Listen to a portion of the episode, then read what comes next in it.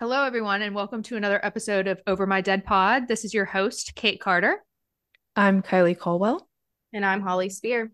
And we're going to jump right into this week's episode.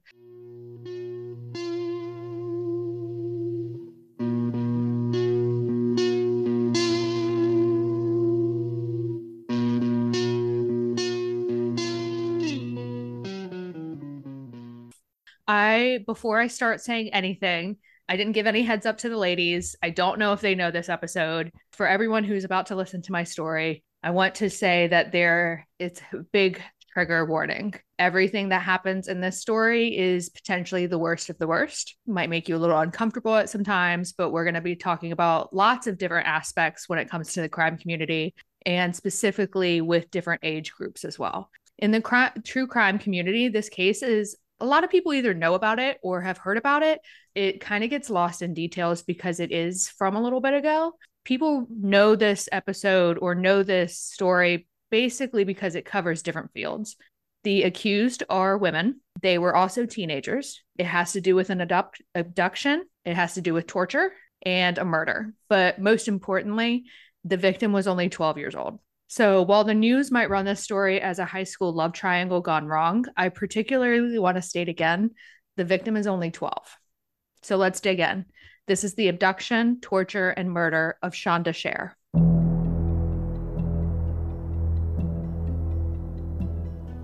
Shanda Renee Sharer was born on June 6, 1979, in Pineville, Kentucky, to her parents Steve and Jacqueline Sharer. Early on, her parents would end up divorcing, and her mother would marry again and move the kids with her to Louisville, Kentucky. Shanda begins attending St. Paul's School in Louisville and she around the fifth grade. And she would end up getting involved in like cheerleading, softball, volleyball, and all these other recreational sports. She was a pretty active girl. But her mother, Jacqueline's new marriage wouldn't last. And once again, Shanda and her siblings are uprooted in 1991, but this time a little bit further away to a town called New Albany in Indiana. So Shanda ends up picking school back up again, this time at the local Hazelwood Middle School for in sixth grade. At this point, Shanda is 12 years old, and she's described as a girl that looks much older than her age. Some say that she looks like 15 to 16 years old, which I completely agree. If you look at her pictures, she does not look like a 12 year old at all. In October of 1991, Shanda got into a fight with a 14 year old girl named Amanda Heavrin, and both the girls were sent to detention. While they were there, the girls got to talking and ultimately became best friends. Not too long after, Shanda starts a relationship with this 14 year old Amanda. And Shanda's mother, Jacqueline, would later say that it was after this relationship began that Shanda's personality completely changed. Her grades dropped, she became detached, it's like overall she became a different person.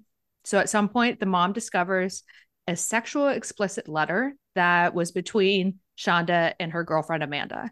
And we're talking about like this young, new lesbian relationship. And you have to remember it's early 1990 in Indiana. So at this point, we don't know how sexual the relationship is because they're so young. So, because of this, the mom pulls Shanda out of the public school and enrolls her in a private Catholic school by the name of Our Lady of Perpetual Help. At this new school, Shanda's grades start to pick up. She makes some new friends. She joins the basketball team. And overall, she's doing a lot better in this new environment. But one thing that her mother doesn't know is that Shanda is still carrying on this relationship with the 14 year old Amanda. What really complicates things is that Amanda was already in another relationship she had a girlfriend by the name of Melinda Lovelace. Melinda, a 16 year old, was a very, very jealous person. Jealous might even be an understatement, and we'll get to that. Because after Melinda learns about Shanda, she begins threatening her. At one point, Melinda forces Amanda to pick between her and Shanda. Amanda ultimately chooses Melinda. Allegedly, Melinda told Shanda, quote, if you ever try to talk to Amanda again, I'm going to fucking end you. End quote. So I can't overstate this enough to you guys about this extreme jealousy that this 16 year old girl, Melinda, had over 12 year old Shanda. Ultimately, this plays in a huge part of the tragic events that are about to unfold. Okay, are Amanda and Melinda at the same school? Yes. So I wonder, like, how is Shanda hanging out with Amanda? Because it seems like she's kind of banned from hanging out with her. Right. Or are they It- just writing letters? Probably. They're probably just writing letters. I mean, the two girls that are originally in the relationship, Melinda and Amanda, they're 14 and 16. So they're probably in high school. Mhm. We know for a fact they're at a different school. And then Shanda is in middle school at a private one across town, sneaking out, writing letters. I mean, it doesn't really say too much, but we know that they kept the relationship going. But at some point, Uh, Melinda was like, No, you need to choose between this 12 year old and me. And of course, she goes with the 14 year old. Before I get into things, I want to take a minute and talk about the other players in this case and their ages. Some other individuals include Lori Tackett, 17, Toni Lawrence, 15, 15 year old Hope Rippey, which I will talk about later. Melinda Loveless was born to Marjorie and Larry Loveless on October 28th, 1975. And she was actually born in New Albany, Indiana. She was the youngest of three girls. Larry, her father, served in the army during Vietnam, and he was considered a war hero in town. Once he came back home, his wife had a lot of negative things to say about him. The wife, Marjorie, called Larry a pervert, saying that he liked to wear women's underwear, including hers and her daughter's.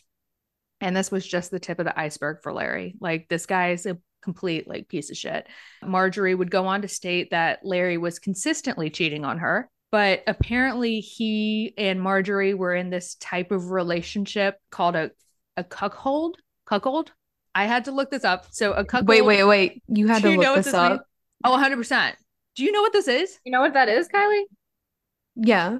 Okay, well, the, okay, one out of three of us knows what it is, and it's I- Kylie. I think I've heard the word before, but I Um, thought it was a bad word. I figured everyone knew what it was. no, Explain, Kylie. It's usually like a husband and wife, and the wife will like have sex with someone else while the husband watches, and he gets 100%. off on watching someone else having sex with his wife, and he just has to sit there. Yes. Yeah. So in the so now and this is Melinda Loveless parents. So when Melinda was 5 years old, her and her family would become involved in a local Baptist church for about 2 years, and it seemed as if her parents were diving full into the church, trying to change their ways. They would go to confessions, divulge in everything. They even stopped drinking at one point. Another point, her dad became a preacher for this church and her mother was a school nurse. So it really seemed like they were trying to turn their lives around but it didn't go quite as well as they hoped because when Larry became a marriage counselor at this church, he started to gain this reputation that he was too forward with the women and at some point was accused of raping one of the parishioners. So the family packed up, left the church, and from there, everything went downhill if they weren't already for the Loveless family. Larry couldn't keep a job. He kept bouncing from job to job, had been fired from all of them.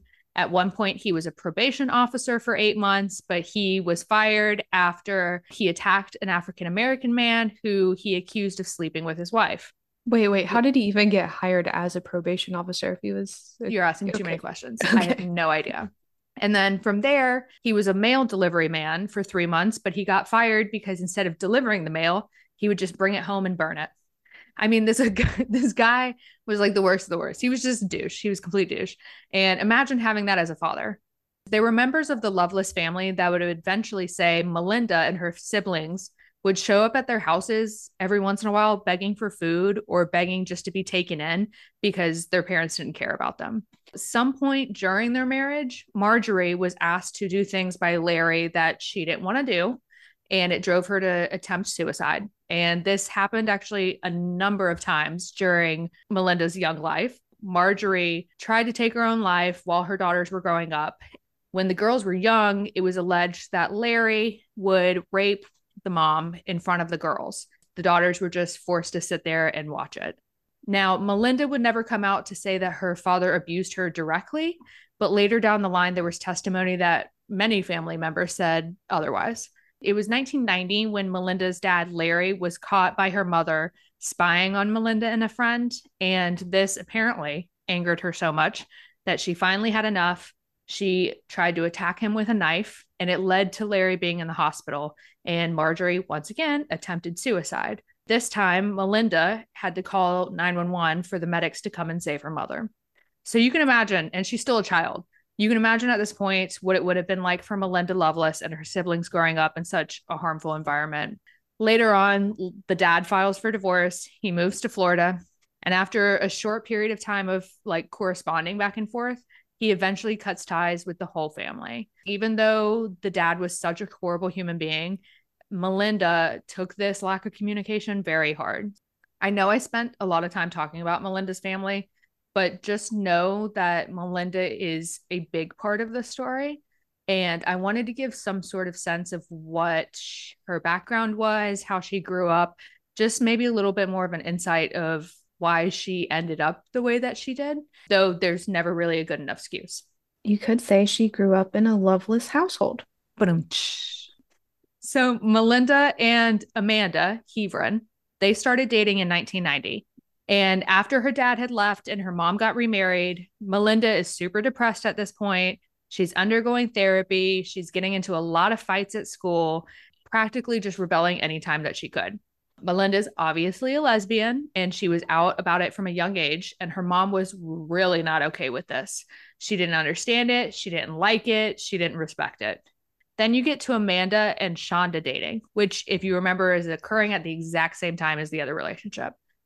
Melinda was super jealous of this relationship, and the two girls were having, um, at some point, they went to a dance together. That's when Melinda confronted her and swore that she was going to end her at some point, Amanda cuts off the relationship with Shanda and the two other girls move on. So now I want to introduce another girl into the story.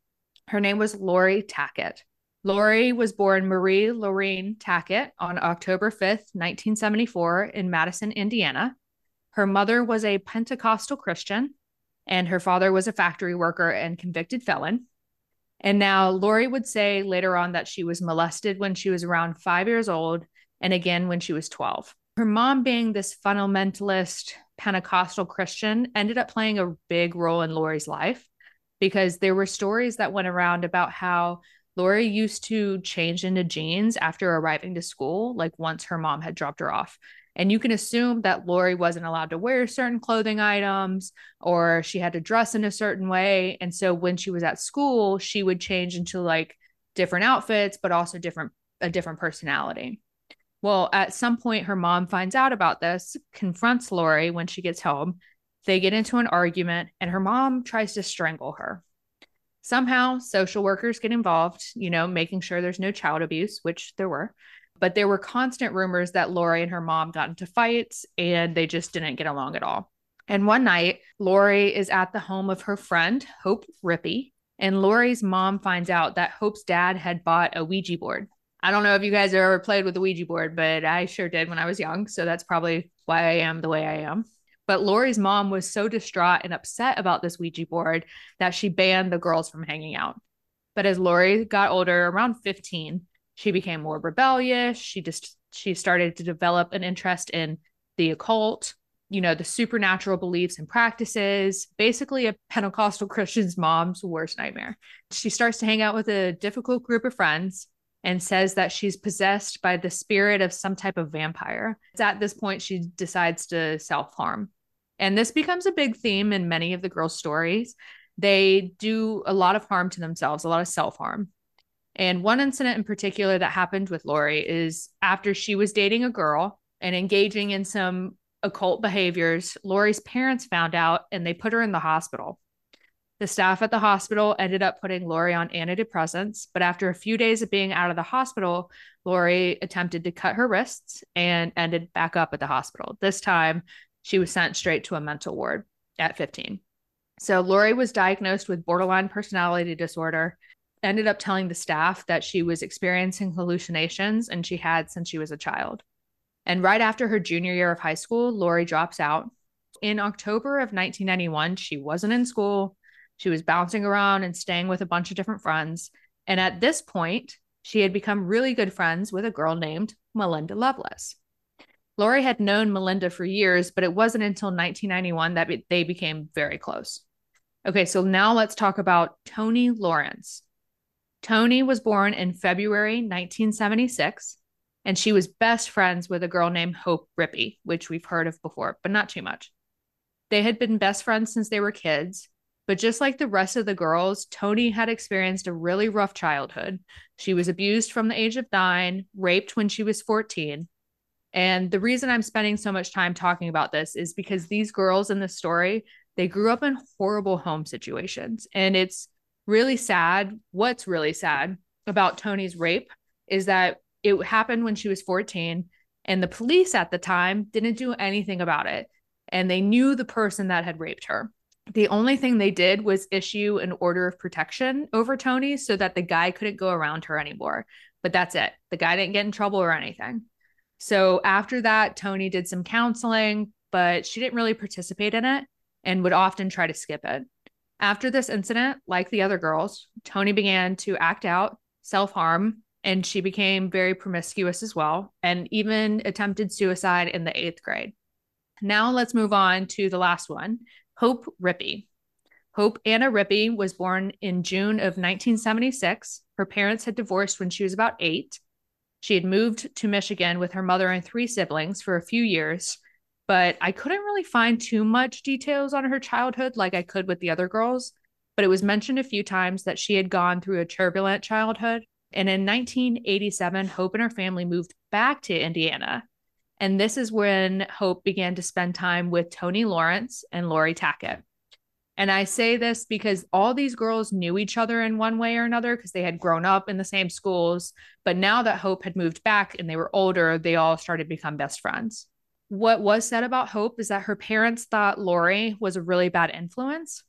No one you've mentioned has had a somewhat normal childhood. No, not a single one.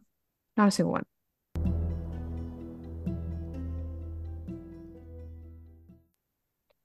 This is where the story really starts. On January 10th, 1992, Lori would drive Toni and Hope from where Lori lived in Madison, Indiana, to where Melinda Loveless lived in New Albany, Indiana. And when the girls were at Melinda's house, this was the first time that Toni had ever met Melinda. And Hope had met her one time before. So, other than Lori, they don't know Melinda. And when they get there, Melinda shows them a knife and comes out and says that she's going to scare Shanda Sharer with this knife. But then get this the three other girls, other than Melinda, had no idea who Shanda was. They had never met her, they had never heard of her. She was grades younger. But Lori, the driver, apparently knew of this plan ahead of time to scare Shanda because Melinda had told her that's why they were going over to the girl's place. But Hope and Toni did not know what was going on until they got to the house. So they start to hear the story from Melinda about how she doesn't like this 12 year old and that she thought she was kind of a copycat person, mainly because she had taken her girlfriend away at some point. Although, if you remember, she really didn't, because in the end, Melinda's the one that got chosen. So all the girls leave Melinda's house, and the four of them drive to Jefferson, Indiana, and this is, they were driving to Shanda's house, which is, Shanda was staying with her dad at the time. And the girls on the way stop at a McDonald's to ask for directions. They end up getting to Shanda's house right before dark. At this point, Melinda tells Hope and Toni to go to the door and has them tell Shanda that her ex girlfriend Amanda wants to see her at a place called the Witch's Castle. And you have to remember, Shanda has no idea who Hope and Toni are. So she just assumes they're friends with her ex girlfriend, Amanda, and she goes along with it. So the witch's castle is what the girls called this abandoned house that was nearby. It sat on a hill overlooking the Ohio River. At this point, I'm just going to remind you again Shanda's 12. Um, she can't just peace out and leave her house at any point during the like nighttime.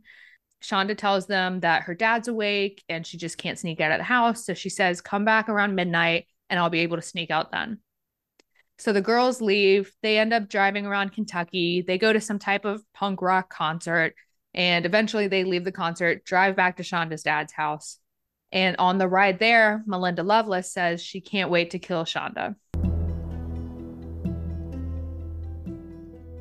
The girls all get back to the house around 12:30 a.m and a couple of the girls go up and get Shanda from the house. At this point, Melinda is in the backseat of the car, hiding with the knife.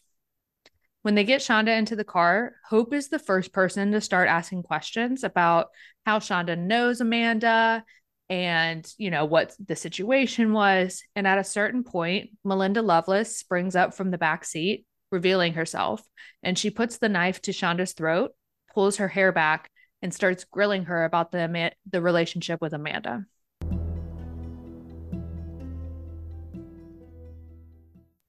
So they're all driving along in this car, heading towards Utica, Indiana, which is where the witch's castle is. And Lori is in the car talking about the legend of the castle and how it was apparently owned by nine witches, and the people of the town burned down the house to get rid of the witches. So basically, all that's left on this property is this abandoned old stone house that has mostly been burned. When the girls get to the witch's castle, Shanda is completely freaking out, crying um, you know, she was a baby, had a knife held to her throat the entire drive, and unfortunately, it's just going to get worse. The girls then bind her arms and legs with rope, and Melinda starts taunting Shanda about how she thought, hey, would you still be pretty if I cut all this hair off? Would you still be pretty if I stabbed you, etc. And just think about a 12 year old Shanda being in this state, bound, being yelled at by older teenagers in the middle of the night away from her home um, with these girls who are just tormenting her. And she doesn't know any of them except for one. It was said later on that the girls had taken off of taken off all of Shanda's jewelry. They were dancing around taunting her, trying to scare her about the witch's castle and how she was going to be the next victim. And I know I haven't said this yet if it's not obvious. The ex girlfriend of Melinda and Shanda, Amanda, she's not there. At some point, the girls are done tormenting her and they put Shanda back into the car, bound with rope, and they take off. Shanda's pleading with all the girls to let her go, take her back home, but none of the girls are listening. Melinda at one point makes Shanda take off her bra and her top and gives it to Hope to wear, who is now driving the car. At a certain point, the girls get lost and they have to stop at a gas station to get directions. Lori goes inside to get the directions while Toni calls a boy from the gas station outside, chatting with him, but she never once mentions where she is or what she's doing. The girls eventually drive off and get to the edge of the woods near where Lori lives in Madison, Indiana. They drive down this road that's a gravel road and it leads to a garbage dump. This is when Melinda and Lori get out of the car and they force the 12 year old Shanda to strip naked. At this point, Melinda starts to punch Shanda over and over, slamming her face into her knee, and now it's starting to get super, super physical. Melinda pulls out the knife, and that's it's at this point she tries to slit the throat of Shanda. But this knife is so dull that it wouldn't cut her throat. So, what the girls do, specifically Melinda and Lori, is they start to stab Shanda in the chest. They take turns between each other over and over. They end up strangling Shanda at some point with a piece of rope until she passes out, and they put her in the trunk of the car. And at this point, it's said that later on, the girls thought that Shanda was dead in the back of the trunk because she had been stabbed multiple times and strangled. So, with Shanda in the trunk, the girls all drive back to Lori's house to clean up themselves. Because you can imagine they have quite a lot of blood on them, especially Melinda and Lori, the ones who did all of the stabbing. But when they get to the house, they hear Shanda screaming from the trunk. So Lori grabs a paring knife from inside her house, goes back out to the car, and several more times stabs her. Lori goes back into the house, washes the blood off, and now the girls are just hanging out, trying to figure out what to do next. And what Melinda and Lori decide is that they're going to go for a drive to clear their minds. But at this point, Toni and Hope, who didn't know Melinda, didn't know Shanda at all, beginning to this, well, before this night, decide they don't want to go on the drive and they're just going to stay put at Lori's house. So Melinda and Lori go back out to the car, start, start to drive again, and they hear a noise coming from the trunk. They pull the car over, open up the trunk, and what is said later on is that Shanda sits up in a distorted state, as you can imagine, and Lori takes a tire iron from the back of the trunk and beats Shanda until she stops making noises. Eventually, Melinda and Lori make their way back to Lori's house where the other girls, Toni and Hope, are. They all sat around laughing about the events of that night, but at some point, Lori's mother wakes up and starts yelling at her about what are these girls doing in my house? It's so late, etc. So Lori takes the girls home. Again, they're all back in the car. But what they decide to do next is drive to a local gas station where one of the girls buys a bottle of Pepsi, pours out the Pepsi, and fills the bottle with gasoline. And Lori drives all drives the car with all of the girls into it back to that grassy field located off the gravel path. And it's said at this point that Toni was the only one who didn't want to get out of the car when they pulled over. Toni then witnesses Melinda open the trunk and Hope sprayed Shanda with Windex that was in the car. They're once again taunting her, and Lori and Hope wrap Shanda up in a blanket, carry her out to this field, and Lori made Hope pour the Pepsi bottle full of gasoline on Shanda. And it's at this point that they lit her on fire. Melinda wasn't sure if Shanda was dead, but apparently they stood there for several minutes, watching her struggle in the fire before Melinda took the rest of the bottle and poured out all of the gasoline on her to make the fire stronger.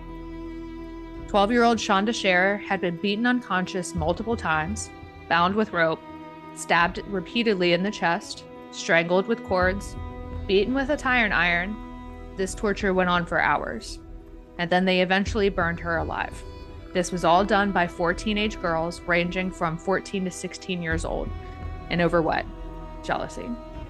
Obviously, Melinda Loveless spearheaded all of this, but she was the one that was jealous of Shanda's relationship with Amanda. But the fact that these three other girls just went along with it is really tough to understand. Super weird is like Toni and Hope, they didn't get back in the car, you know, that first time. Right.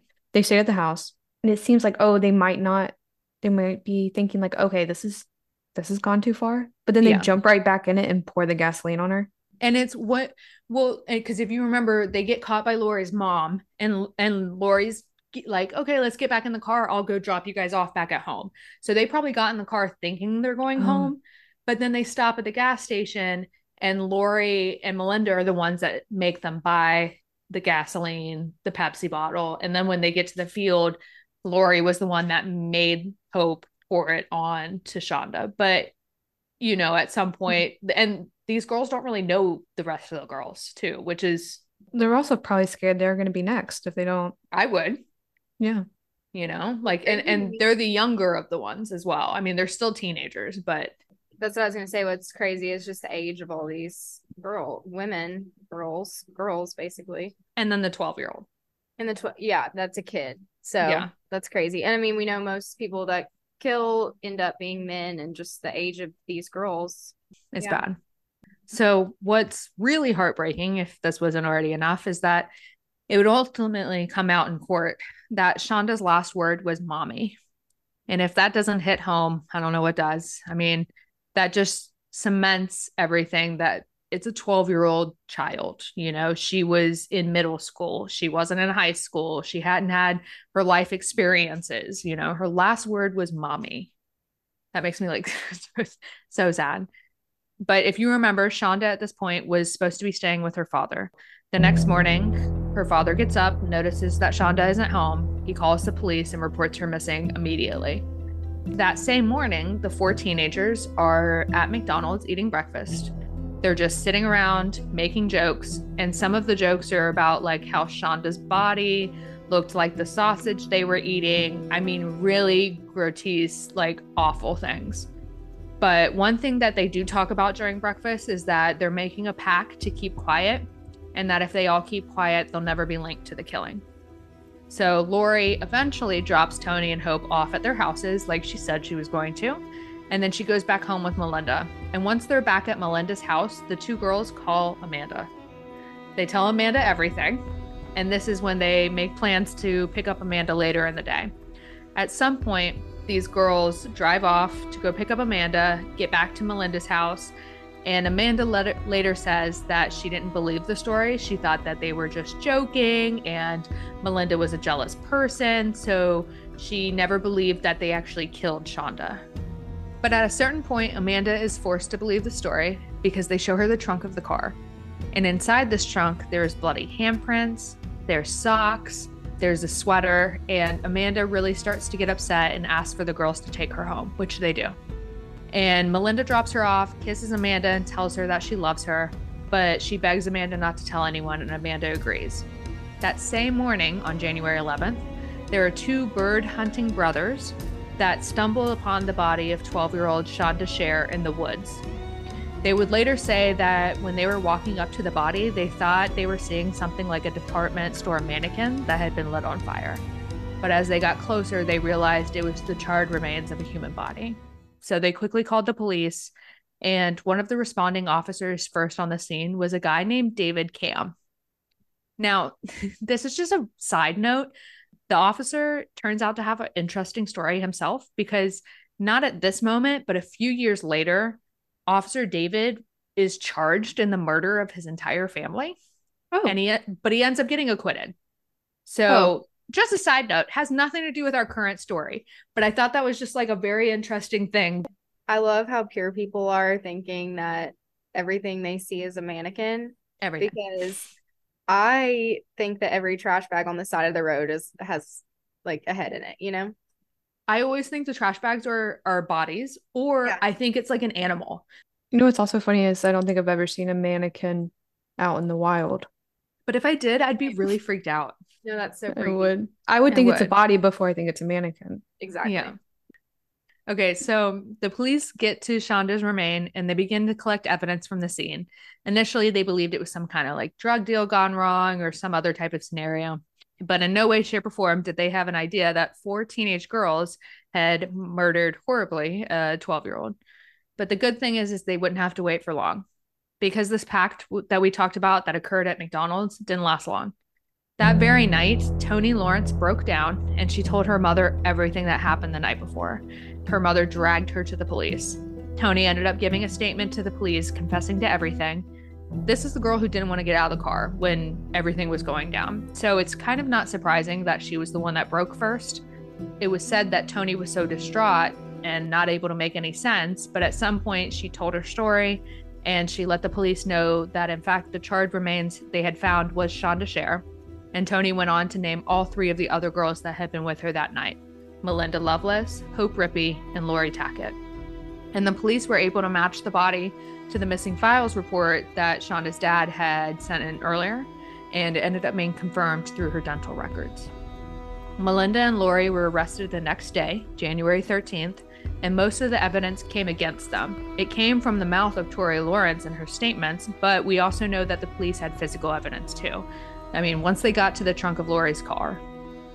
It was decided early on that these teenagers were going to be tried as adults because of the nature of the murder.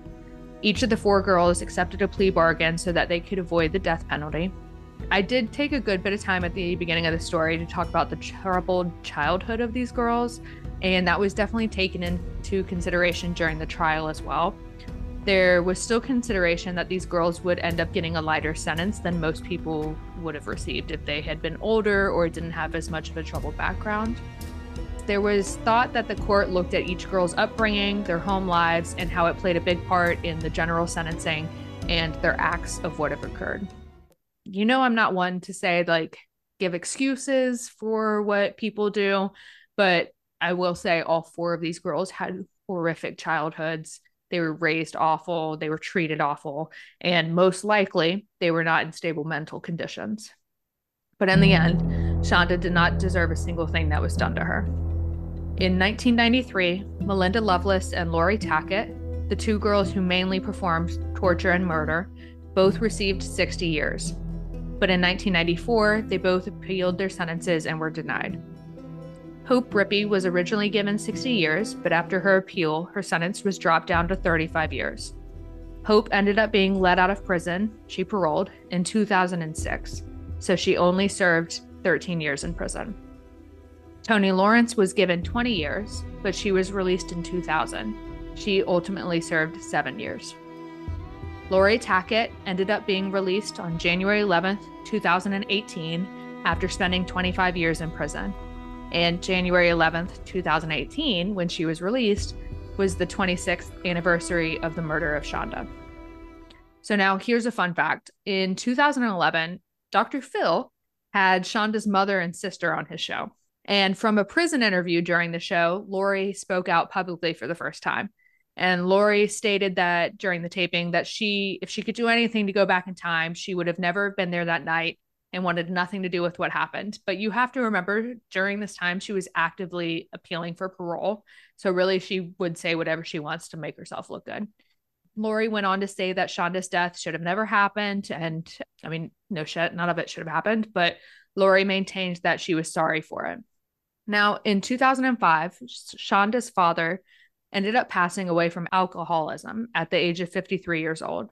And it was said that he be- had become so depressed after Shanda's murder that he basically drank himself to death, which is almost understandable. Shanda was staying with her father that night when she was murdered. So I'm surprised, you know, that he was able to go on that long, as awful as that sounds. I mean, I couldn't imagine. I want to take a second and talk about Melinda Lovelace's father, Larry. I spoke earlier about how horrible of a human being he was, and it ended up coming to bite him in the ass, anyways.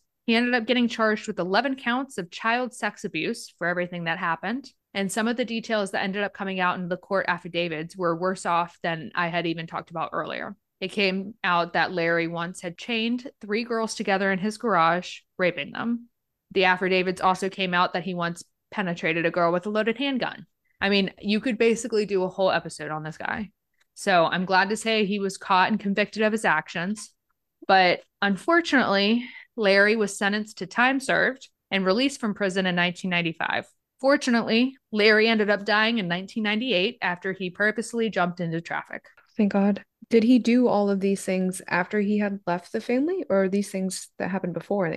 This is while he was with the family. Oh God. Did you say he jumped into traffic? Yes. Yes. Okay. Now let's talk about something on the more happier side. In January of 2009, the Shanda Sharer Scholarship Fund was established.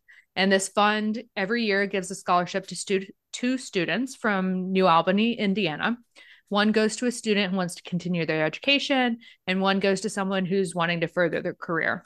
And in 2012, Shanda's mother, Jacqueline, ended up making kind of indirect contact with Melinda Lovelace, who was still in prison. Apparently, when Melinda was in prison, she started working with a dog training program and she trained dogs to be service dogs for people with disabilities. Well, at some point, Shanda's mom finds out about this program from a dog breeder and decides that she wants to donate a dog. So the dog's name is Angel, and Angel goes directly to Melinda for training. And basically, Jacqueline says that she wanted to do this because she wanted something good to come out of everything that happened. But she doesn't plan on just donating this one dog. She now donates a dog every year to this program in honor of her daughter, Shanda. So sad. It's really sad. And knowing that every dog you donate every year is going to Melinda, your daughter's murderer, is like really sad. On September 5th, 2019, Melinda Lovelace was released from prison after serving only 26 years. She's currently 43 years old and is serving out parole in Indiana. And that, ladies and gentlemen, is the horrible story of the abduction, torture, and murder of Shanda Sharer. Yikes. I told you it was going to Yeah. be a rough one. I know that everyone who's listening to this can't see the PowerPoint at the moment, but it kind of, I think it almost hits home a little bit more because of their ages, like being able to see their faces and how young they were. I mean, they look like babies. And then you have Shanda, who was 12 years old, but I have to say, Shanda almost looks like the oldest of them all. Like Yeah. she was absolutely beautiful. She definitely looked like she could have been 16 or 17 at 12 years old. So, I mean, that's no excuse, but it's just it, it's it is interesting to see what they all looked like and with their ages and everything. Yeah, this was a story. I do want to know how you guys feel about the sentencing, like the years they all got. They all ended up getting out early. But I feel like like Toni and Hope, you know, didn't really plan it. They got the lighter sentences. I feel like that's uh, pretty justified, I guess. Like they did participate. Yeah. They went to the cops too, you know, like yeah.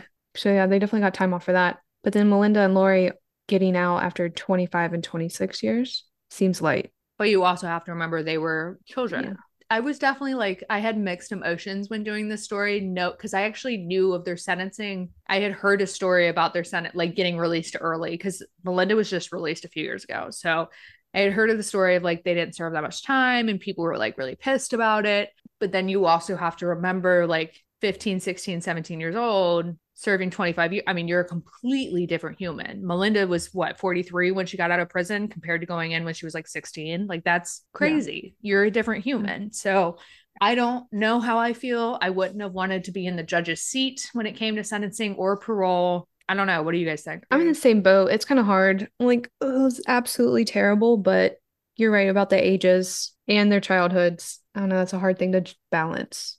I wonder, and I wonder too if Shanda's mother, I want to know what she thinks of the sentencing. Like, is she okay with them all? Because they're all released at this point and living their own lives. So, like, knowing that your daughter's horrific murder, you know, tor- I mean, she was tortured and beaten brutally and everything, and they're all just walking free today. But that was like 30 years ago. So, yeah, I know, like, when someone goes up for parole, the victim or the victim's family can like give statements and like be against it or for it. I mean, I don't know if that's what she did or if any like weights actually given to that. Yeah. No, I wonder. I didn't I didn't see anything about what her mom because at this point her dad had passed, so what her mom had to say about it, but you know, she if you look her up, she seems to be doing a lot of advocacy about her daughter and like the scholarship fund and she still even though Melinda is out of prison now she still donates a dog a year to the to the program which is actually really expensive. And Kate, sorry about that. Didn't have a good ending. Didn't have a good ending. But also like screw that dad Larry. Like oh my god, what a horrible human. And Melinda was his child. So like you got to also think like she grew up with that as her dad And with that, thank you for tuning in to another episode of Over My Dead Pod. If you want even more information, including photos and sources of the case, you can check out our blog on overmydeadpod.com. Be sure to leave us a review wherever you're listening to this and check us out on social media at Over My Dead Pod. And we will see you next week with another thrilling case. Bye-bye. Bye. Bye.